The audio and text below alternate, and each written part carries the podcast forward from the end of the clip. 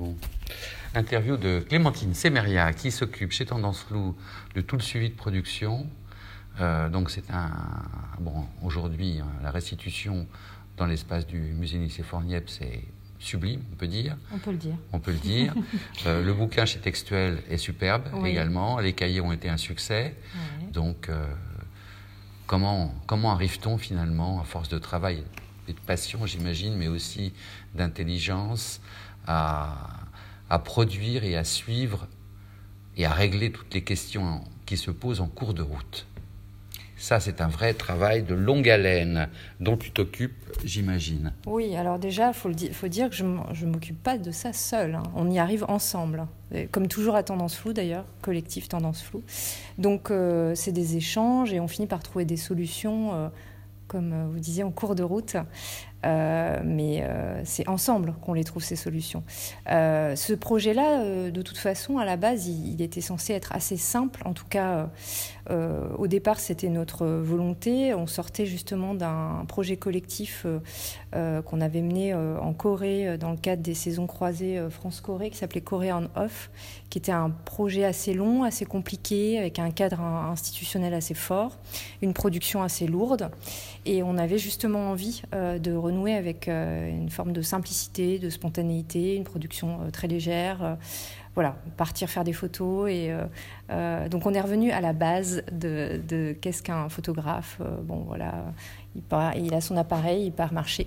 Et puis après, bon, bah, comme toujours à sous ça c'est un peu complexifié, mais voilà, l'idée du relais est venue très vite. et, donc c'était quand même en production un projet assez peu coûteux euh, au départ, puisque c'est en France, puisque les photographes marchaient 8-10 euh, jours chacun. Euh, donc voilà, il s'agissait de, de trouver, de, de, voilà, de défrayer les déplacements, mais qui somme toute étaient assez peu coûteux, et les hébergements, pareil. ensuite, voilà, on a fait des demandes, on a été aidé par le ministère de la Culture, par la SAIF. Euh, par ensuite euh, La Souris, qui est un labo de post-production, et, puis après, évidemment, euh, le musée Niepce et les Photonales, qui ont intégralement produit l'expo et, et les éditions textuelles pour, pour le livre. Donc ça s'est enchaîné, mais l'économie est très, est très ténue sur ce projet. Et comment, au fil, parce qu'en fait, on, ça part d'une idée, qui, tout d'un coup euh, bah, prend effet, qui se structure, les marcheurs se mettent en marche, euh, les premières photos arrivent, les textes arrivent, et comment ça se gère finalement dans la durée et au quotidien? Alors déjà, nous, on avait quelque chose qui permettait de cadrer euh, un peu le projet, qui était euh, la restitution quotidienne sur Instagram. Euh, donc on avait demandé aux photographes d'envoyer une photo et un texte par jour à peu près. Hein. Il y a eu quelques petits ratés, mais grosso modo. Et, aussi de, tenir un, journal de bord. Un, carnet de route où ils, voilà, pour raconter euh, leur marche quotidiennement. Donc ça, ça permettait quand même d'avoir quelque chose d'assez, voilà, de, un, une restitution, on va dire, quotidienne régulière euh, qui nous permettait déjà de voilà de, de, de, prendre de, récupérer de, traiter la matière, de voir un peu ce qu'on avait euh, euh, et, et c'était et c'était je pense important Instagram finalement au départ on s'est beaucoup questionné. On s'est dit bon c'est un peu finalement peut-être un peu contre nature parce que on leur demande de euh, on leur donne une grande liberté, ils sont en totale déconnexion, voilà, ils marchent, ils sont dans la nature. Et il faut quand même qu'ils se reconnectent le soir et qui euh, Instagram, etc. Est-ce que c'est pas un peu contradictoire?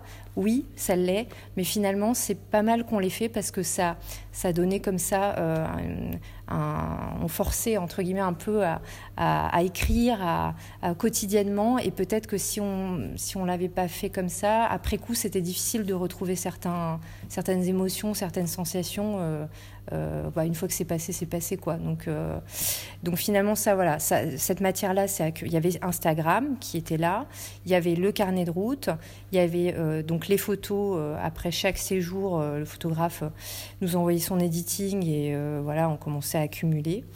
Et puis après, bah, ça, ça devenait un peu, ça a pris de l'ampleur, donc ça devenait un petit peu monstrueux au bout d'un moment, au bout de voilà les 30 photographes. C'est vrai que ça fait une matière comme ça qui est. Mais nous, on est, on est, on est coutumier du fait puisqu'on est on est un collectif et on a, on a toujours fonctionné comme ça, avec des, des, des, des accumulations comme ça d'images, beaucoup, beaucoup, beaucoup d'images. On est habitué à traiter énormément d'images, donc on fonctionne par bah, on, voilà, on, est pur au fil de. Puis on revient dessus, et puis, enfin, comme, comme tous les, photographes, ceci dit, hein, c'est pas bien. Donc, est-ce qu'il existe une archive euh, finalement euh, totale, c'est-à-dire où, il y a, où tous les documents, toutes les photographies euh, sont gardées Oui, on a, on a un stock avec les, les, les, editing, les premiers editings des photographes qui sont plus ou moins larges, ça dépend des des, photographes. Certains envoyaient beaucoup de choses, d'autres euh, très peu. Euh, mais en tout cas, on a ça en archive. On a, on a les, carnets Moleskine, euh, les carnets de route, qui sont d'ailleurs exposés ici, qu'on peut voir dans une vitrine. on a évidemment tous les posts Instagram qui sont archivés. Et puis on a aussi tous les messages qu'on s'est échangés par SMS, les mails avec les photographes. voilà, on a tout ça. Donc une matière hein, finalement. Euh, oui, oui, qui est assez conséquente. Ouais. Mm. Donc très bien. Euh, dernière question. Euh, la proposition, la proposition de la liberté et du rêve dans toute exposition se trouve pertinente. Comment toi tu, tu, tu, tu l'as vécu de l'intérieur et maintenant en tant que spectateur en cours de route, c'était assez euh, grisant et vertigineux parce que je me souviens encore du départ du premier photographe de Bertrand qui est parti euh, un jour de mars 2017 euh, de notre petit local à Montreuil. On s'était réunis, je me souviens, on s'était dit bon, on va aller, on va venir le matin pour quand même l'encourager. C'était bizarre quoi. Il avait son appareil, on a bu un café, puis allez hop quoi. Enfin, il est parti.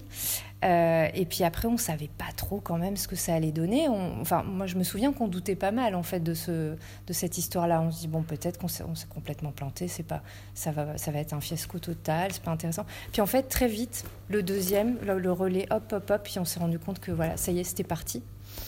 Et euh, donc de le voir maintenant ici prendre une, telle ampleur dans un musée, le musée qui plus est, le musée Nice et Niepce, le berceau de la photographie.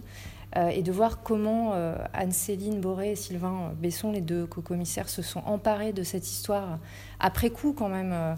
Et comment ils, ont donné forme à tout ça de manière. C'est-à-dire ce ce qui est difficile, c'est qu'il fallait à la fois rendre ça, enfin, que ça puisse être partageable avec les visiteurs, et en même temps garder la fragilité du, du, truc, du projet, qui était quand même au départ très voilà, spontané, pas, pas, pas, très structuré, très libre. Et je trouve que là, ils ont, c'est très ténu et ils ont, ils ont réussi ça, à, garder cet esprit-là. Euh, Absolument. Voilà. Dernière question, est-ce que Tendance Flou est libertaire? Oui, bien sûr. Euh, bah, oui, euh, c'est l'esprit de tendance floue et. Oui, c'est libertaire. Maintenant, je pense que je ne sais, plus très bien ce que ça veut dire parce que, ça, c'est les, débuts de Tendance Flou, c'était il y a 30 ans. Euh, la structure a beaucoup évolué. Elle est en perpétuelle mutation avec les nouveaux qui arrivent. Avec, voilà, il y a des flux un peu dans tous les sens. Mais au fond, oui, ce qui nous intéresse, c'est ça de créer librement, de de faire des, histoires, euh, d'être dans la poésie de la photographie, euh, et puis surtout de voilà de euh, aussi même dans le fonctionnement de la structure quoi. Voilà. Donc c'est oui, la réponse est oui. Merci Clément. Plaisir.